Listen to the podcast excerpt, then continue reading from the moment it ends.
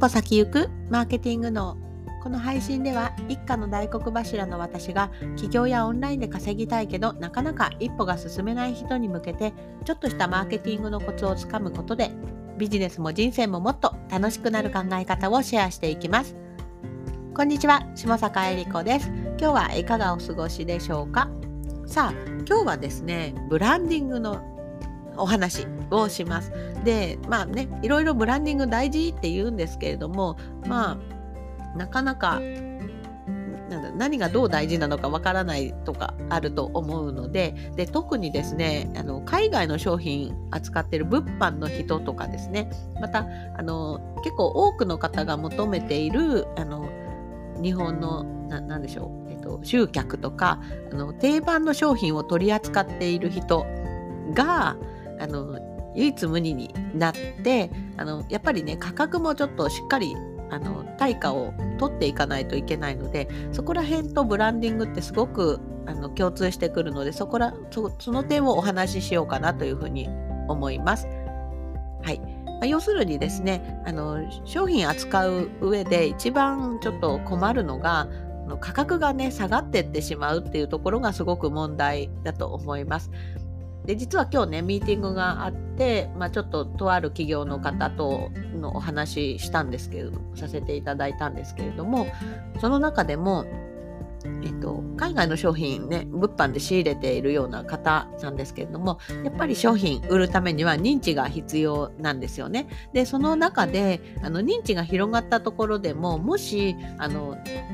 他にもある商品をあのある他に他にも買える商品があるとしたらやっぱり価格が安い方で買われてしまうわけなんですね。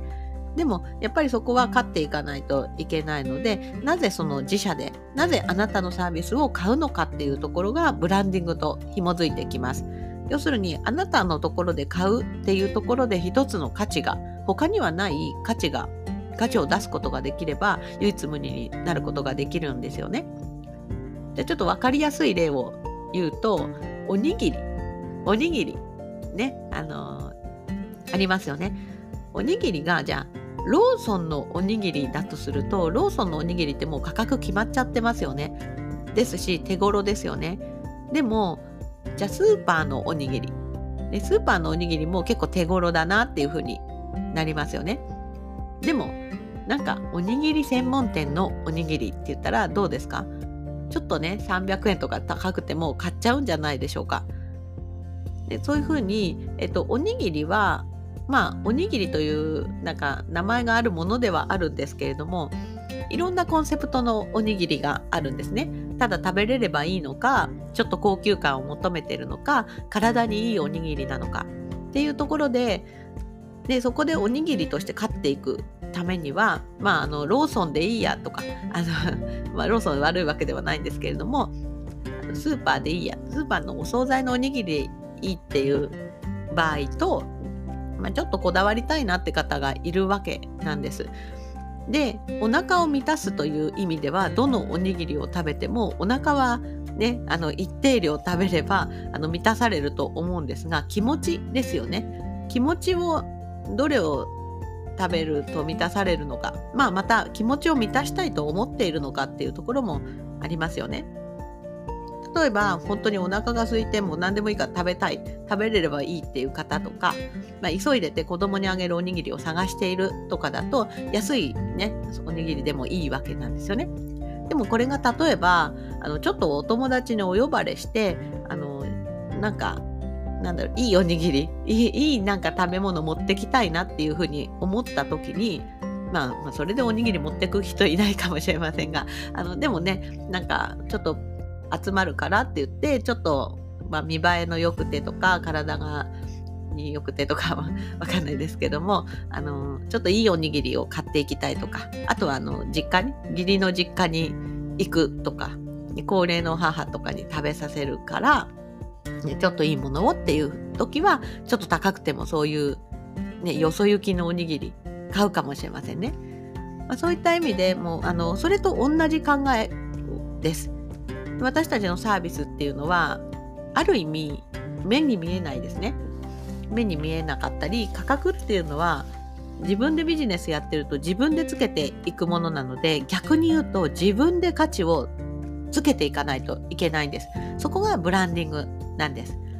でブランディングっていうのはあのこの商品っていうのの説明をする時にどんな魅力があるんですよっていうところをお伝えを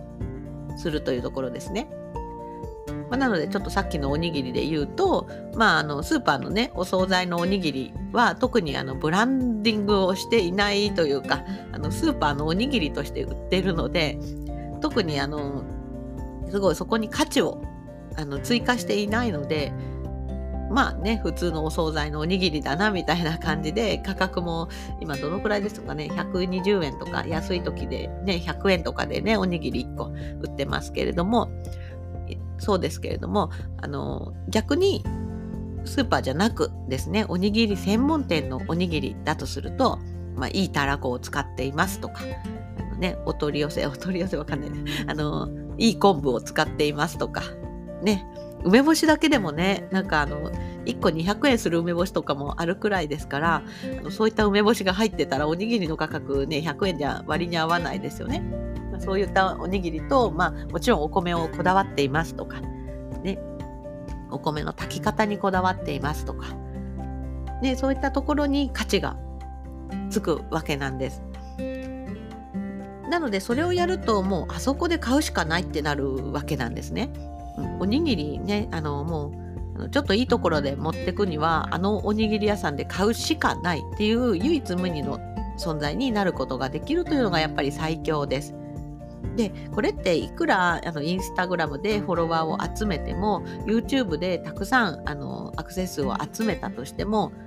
ね、どあの TikTok でね集客をしたとしても持ってる内容がですね唯一無二でないとそこで買う理由がなくなってしまうんですねこれ危険なんです例えばあのもう一つ例を出すとねあの海外からね服を可愛い服を仕入れている方とかがいるとしてあじゃあそこでいいなというふうに思って検索したら他も出てきちゃったりするとそこで買う理由なくなっちゃうわけですね。だからこそやっぱりこうブランディングしてこのお店だから買いたいとか、ね、そういった信頼を得ていくとかそういうところところがすごく大切になるのであの商品をね販売する時とか SNS を発信していく時やっぱりそこを意識してそこも意識して設計していかないとせっかく自分が集めて集めたお客さんをあのが他に流れてしまうなんてこともあるかもしれないのでやっぱりそこは自分で守っていく自分で自分の商品をブランディングして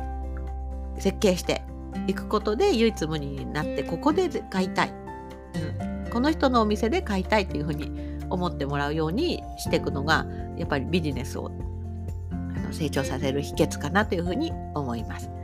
はいというわけでね、これはあの企業初期初期でも、まあ、全然できることなので、で、あの最初からガチガチに固めなくてもいいです。ある程度ちょっとふわっとでもいいので、とりあえずそこも意識意識をしながら、また修正していけば大丈夫なので、ちょっと、でもね、念頭に置いているのといないのでは、あのね、せっかく集めたお客様が全部他に流れてしまったら悲しいですよね。なので、そういったところ気をつけていくと良いんじゃないかなというふうに思います。はい。それでは今日もお聴きいただいてありがとうございます。また気に入っていただいたらフォローしていただいて、また明日も聞いていただけると嬉しいです。ただいま、売れていない理由がわかるビジネス診断を提供しております。概要欄に貼っておきますので、気になる方はやってみてください。無料です。はい。それではまたお話、おおお話じゃない。お会いしましょう。バイバーイ。